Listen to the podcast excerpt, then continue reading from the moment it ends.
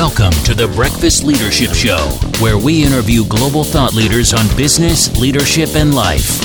Here's your host, keynote speaker, best selling author, and chief burnout officer of the Breakfast Leadership Network, Michael Levitt.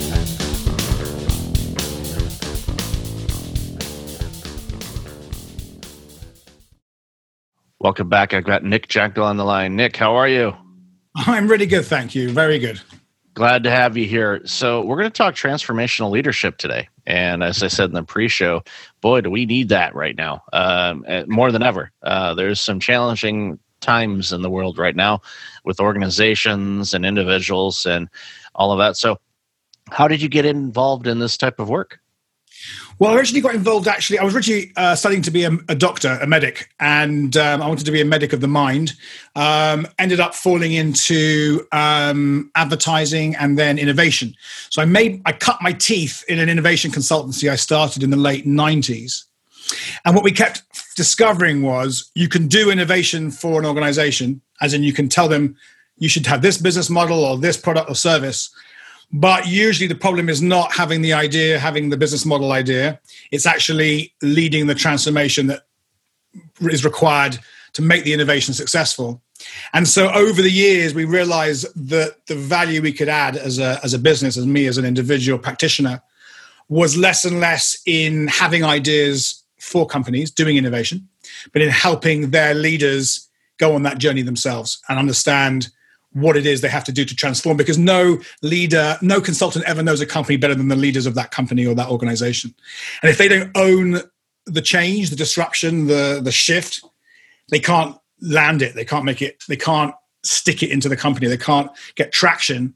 Um, and that's actually a leadership problem not an innovation problem. Although they are obviously for me transformational leadership is is partly innovation partly leadership. It's where those two come together we see it all the time and, and i love the consultant analogy because the greatest consultants of the world that are completely familiar with an industry or a sector they don't know all the nuances of your organization. The leader Absolutely. does or should. Mm-hmm. And especially if you're new to an organization, I see this mistake a lot with leaders is they come in and they just make wholesale changes before they even figured out how to work the coffee machine. And like let's let's slow down a little bit. Let's why don't you get an understanding because and this happened to me all the time when I was a new leader in an organization is there's a lineup of people that want to give their input on how they feel the organization should be run who should be getting rid of who you know who we should bring in all of these kind of things and for me i always looked at it as like let me actually observe and just mm. kind of see you know kind of looking at the the petri dish per se and going okay how is this reacting and what's what's going on here and once i did that then i'd say okay in order for us to get to the mandate that the board or the leadership of the organization wanted to get okay what ingredients do we have that can make that happen what do we need that we don't have right now to help make that happen? Is there anything we need to shift around here to make things better? And that's when you do it. But you have to take ownership and you have to really look at it. And bringing in outside consultants, yes, while they may be able to shed some light on things that you might not see, because it's kind of a fishbowl analogy. Yeah. But as a leader, you should be able to jump out of the fishbowl every once in a while and take a peek and see what the fishbowl looks like from the outside and get a better purview of it because otherwise um, you can bring in consultants all day all night and you won't be able to implement half of the recommendations because there's pieces that just won't line up no matter mm-hmm. how gifted those consultants are well also the history of consulting um, particularly sort of old fashioned strategy consulting usually ends up in them not being able to see the disruption that's happening anyway, um, because they're experts in the old world, not the new world that's emerging. Um, and we found that a lot um, as a as a creative management consultancy, is that we didn't have the answer. We were saying to our clients, and still do, we can't give you the answer. It's you. You have to live through the answer for your own business, but we can take you on a process, which is very different from saying, look, we just spent 10 years working with three of your competitors. We've got the answer. Here it is. Um, and that doesn't ever work. And the speed of change in the market um, is too much for anyone externally to cope with. You have to live it every day and you've got to own it and you've got to feel it. Um, and um, actually, just speaking to what you said, something, something I wrote in, in in in my new book is you, the gone are the days where you have to be the smartest person in the room because in fact you want people smarter than you. You want people who are smarter on blockchain on ai on generational disruption on new forms of governance. But you do have to be the wisest person in the room. And that's really what you're being paid for is to take wise decisions based upon data but also based upon the fact you don't have data about the future. There's never been data about the future. Something we always forget when someone puts a nice slide up quant quant slide. That's not about the future that's about the past. And the rest of it is all about imagination and that's where the wisdom comes in of, of great leadership um, is um, to feel as much as think your way into the future I love that analogy of the wisdom side of things because that's uh, too often people will go to the leader and say, "Well, what should we do?" And it's like, "Well, I that's why I hired you. You you, you exactly. tell me what exactly. we should do. And if you want me to tell you what we should do, then I'm not only doing my job, but then I'm doing your job, then why are you here if I have to do your job? So, and and hopefully it never gets to that, but occasionally you have to remind people, saying, "No, this is this is your responsibility. You come up with something, vet it through me, I or the leader, and I'll say, mm, okay, that's not sitting right for some reason." Because again, with wisdom, you're seeing things in a different purview than others. And you know, I interviewed uh, Maestro Roger Nierenberg several years ago on my show, and he was the conductor for the New York Philharmonic, and you know, been a conductor all the time. Now he's a leadership consultant. And one of the things he does for organizations is he brings an orchestra into the organization. He does a presentation, and basically he has members of the staff sit with the orchestra in an orchestra pit basically that they create. And of course he's up on his podium and he gets you know all the horns and all the instruments and all of that to practice and start sounding really good. And you know originally when they signed out you know sign up they sound like a you know a grade three orchestra band which is not good for the ears. And then they finally sound like wow this is an orchestra it sounds beautiful. And then he slowly brings up people up to the podium and he has the orchestra play the music again and everyone is amazed on how different it mm. sounds mm. because from a leadership purview mm. we see things differently than people that are in the ranks they can only see what's right in front of them they can't see above and beyond because they just can't see it where a leadership rising above and having some wisdom you can look at okay if i do this what does it do to that and yeah. And that that's what's so crucial for leaders and why our roles need to be more of a leading type of situation and not a managing side of things. And I know many leaders don't want to let go of that management techniques. Like you leave that back. You know, it's like you can't. You, it's great. You've got the book. Don't read it again. you know, read read Nick's book on leadership. That's the book you need to read. So, um, but which is a great segue into your book. So, you know, what what drove you to write the book? Um, I hadn't collected all um, the thinking and development that we run in our programs into one place. So people are always asking me, I love that bit, but we only had two days of your workshop because my company wanted that bit or this bit. So most of our clients have only ever had a little bit of the, the, sort of breadth of what we do as a business and what I do. And I thought, well, this is crazy. I need to get it all down somewhere. But there's also another part of it, which is um, underneath the actual leadership development work we do is a methodology.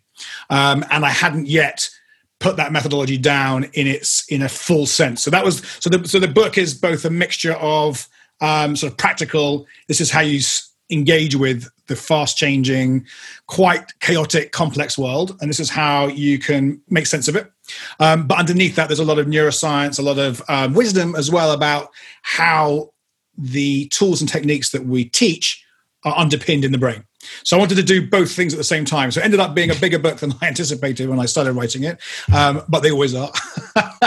and um, and yeah, so it's um, it's basically a kind of a little bit of theory and a little bit of practice, which is kind of how we like to roll. Um, and I think a lot of leaders want to know that the tools and techniques being taught actually are underpinned by something um, and they're not just a fad, a management fad. You know, um, there's some there's some biological depth to what it is that we're doing, whether it's coaching or storytelling or influencing. You know, a lot of this stuff gets has to come back to how do human beings feel, think, and act, and then your leadership techniques should always be about shifting people's feelings, thoughts, and actions. That's what you're there to do, right? Um, as I say in in the blurb, you know, the problem with management is it was designed to maintain the status quo um, and grow it slightly. Um, whereas in the current reality, that just doesn't work work anymore. Um, some people are still going to be doing that. It's a technical skill you need in your business. Um, but if you're a leader, you've got to be about inventing the next status quo of your industry. Um, and even those who are on the edge of disruption technologically can fall back very quickly um, by not keeping up with the, the fast changing world and, and, with this world that we're in right now, you know, right. leaders uh, desperately need to figure out and lead to the next normal, whatever that looks like. Mm-hmm. And the organizations that I think will be successful after this pandemic is behind us and we're mm-hmm. into whatever the world looks like are the ones that have designed their own path sitting mm-hmm. back and waiting for governments or suppliers or customers to say this is what we need you're going to get that you know that safe potential 1 or 2% growth kind of thing which doesn't move the needle at all and the organization isn't going to be innovative and growing it, when you have an organization that's constantly pushing and going okay what what else can we come up with what about this mm. because and i had an interview the other day with somebody and they refer to this time as the Great Reset. And mm-hmm. it's an opportunity for organizations that are looking at things, and everyone from an organization right down to the individual should take this time and reflect and go, okay, what's working well in my life? What's not? What's working well in this organization? What's not?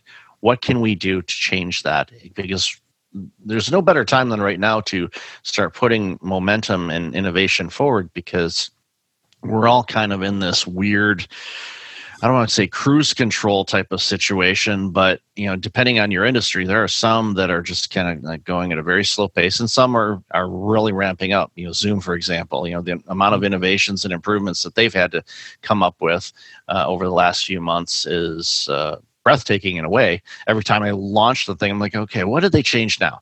You know, it's like, where's the button? Why did they move it? And but you know, I say that tongue in cheek, but organizations that are going to be strong and agile and be able to you know withstand any potential new changes that we see in the world and how we interact with organizations is so crucial um, to take advantage of that right now. And that's where obviously the transformation that these organizations are doing is, is so critical for them.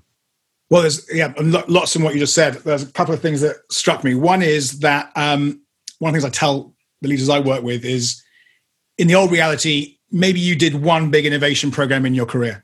You know, you were at GM and you realized you had to do electric cars. So that's the whole big thing of your life's work is the, the that reality's changed. You're going to have to land transformation over and over again. It's some of it's going to be smaller adaptations like a Zoom adding a feature. Some of it's going to be like, wow, our business model just died in the last six months. We have to invent another one. And so this idea that you might do innovation maybe once or a business transformation to digital once is really old thinking. And what we have to be prepared for, and this is why I wrote the book ultimately, another reason, is we have to be able to do continuous transformation. And that takes an enormous amount, not just of thought, but of courage, of emotional courage, of being able to hold people um, when they're feeling disarray and discord and, and, scared and stressed, obviously now, but that's really in any change experience. Um, and that's where that wisdom comes because the half of transformation is not about um, rapidly ad- ad- adapting stuff. It's about stopping, pausing, reflecting, um, and then sensing into what's the next thing to do, then going fast, then slowing down again and going, okay, now where did we get to? So when the pandemic hit us, you know, we we the part of me, you know, the part, and we, I it in the book about different mindsets. One part of my mind was like, right, adaptation, fast, innovation, virtual, and we started that for about two or three weeks. We reinvented our whole business model. And then I thought, you know what? This doesn't have to happen right now. Nothing's going to happen anyway in the world for the next two or three months, right?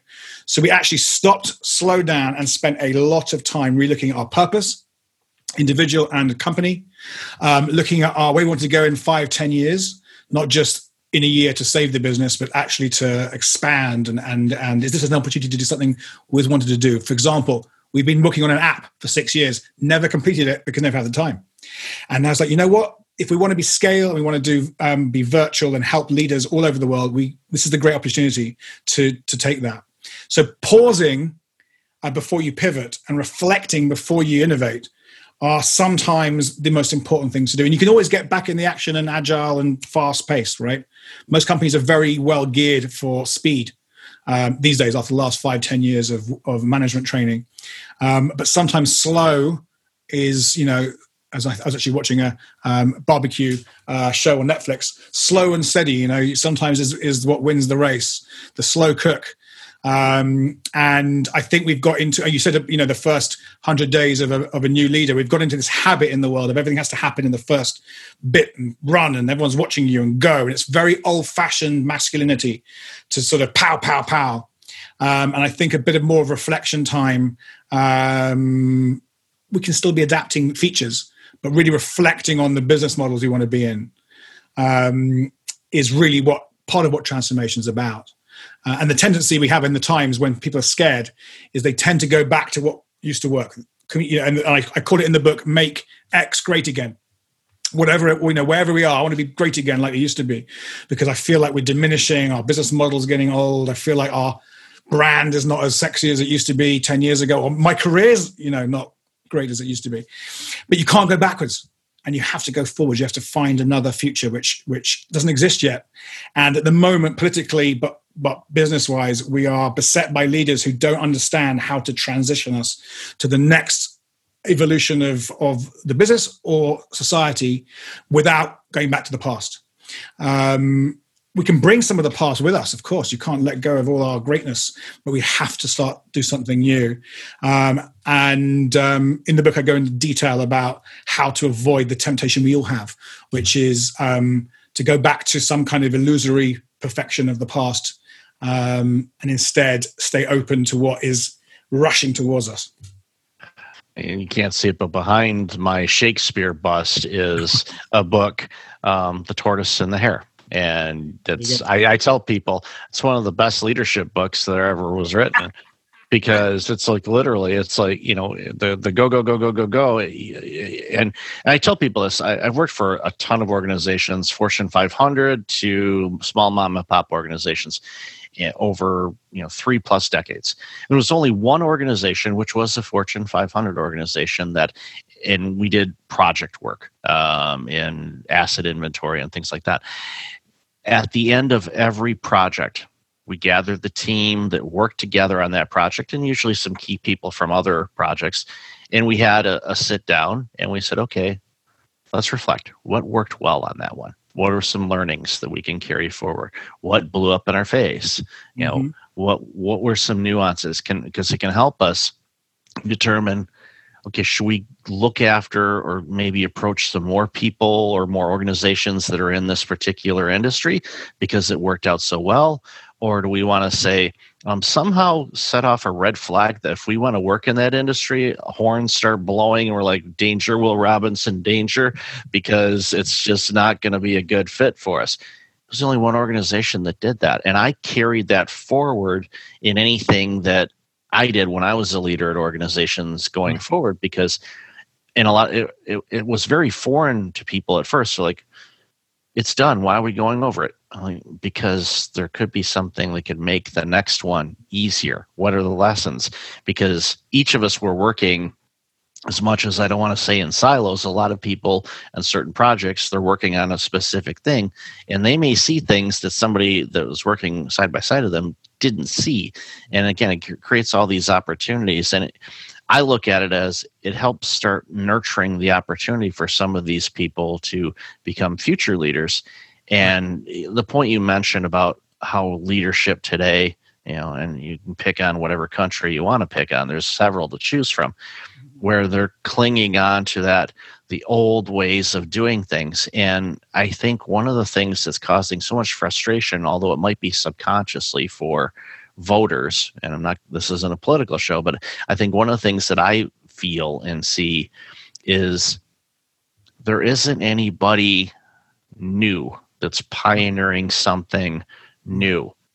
We're 2020. We're in a we're in a brand new decade. We're you know you're well on our way into you know the first you know third of this century. And we look back at the last 20 years and yes there's been innovations and technology and things like that. But as far as government leadership and innovation of doing things differently haven't seen it. And we think back to history. We go back in history and we look at the great innovations that were led by government initiatives and things that were created to allow society to grow right. haven't seen that and we're starving for that. So we need to find leaders that do that. We're starving. If I say pretty much every citizen, every employee is starving for the next type of leadership to emerge, because even in the tech companies, it's still what I call in the book uh, industrial age leadership. It's and industrial age business models right? It's owning everything. Um, it's sucking up the ip on a vertical chain.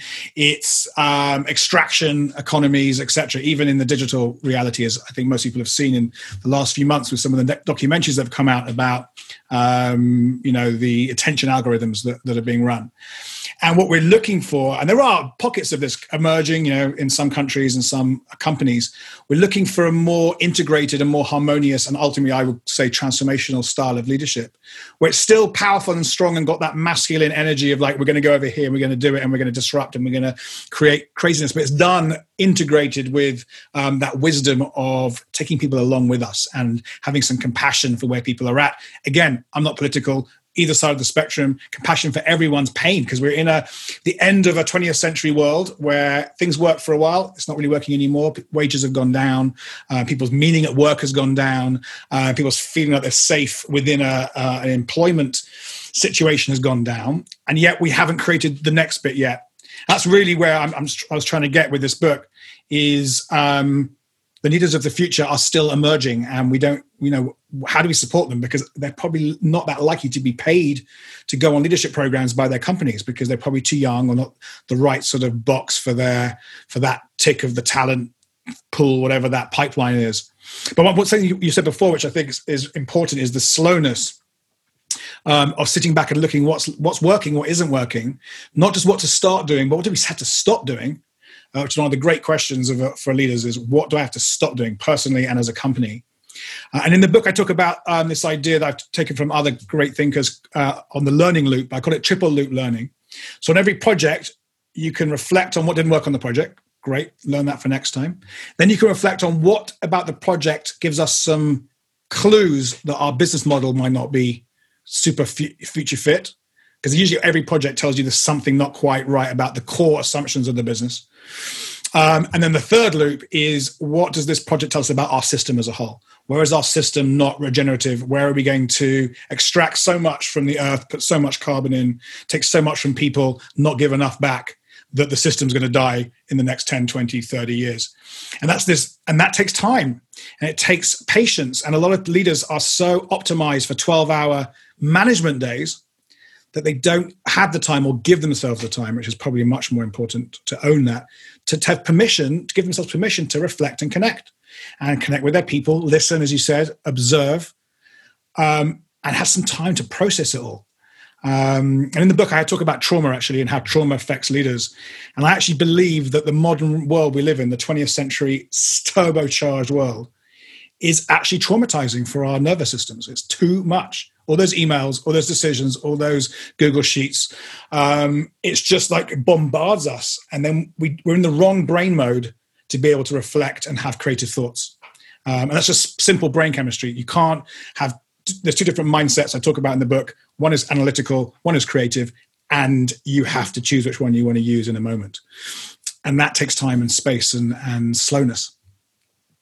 You know, it's, it's, uh quintessential book that belongs on every leader's bookshelf. So, Nick, I've loved our conversation today. Where can people find out more about you, this book, and all this awesome work you're doing?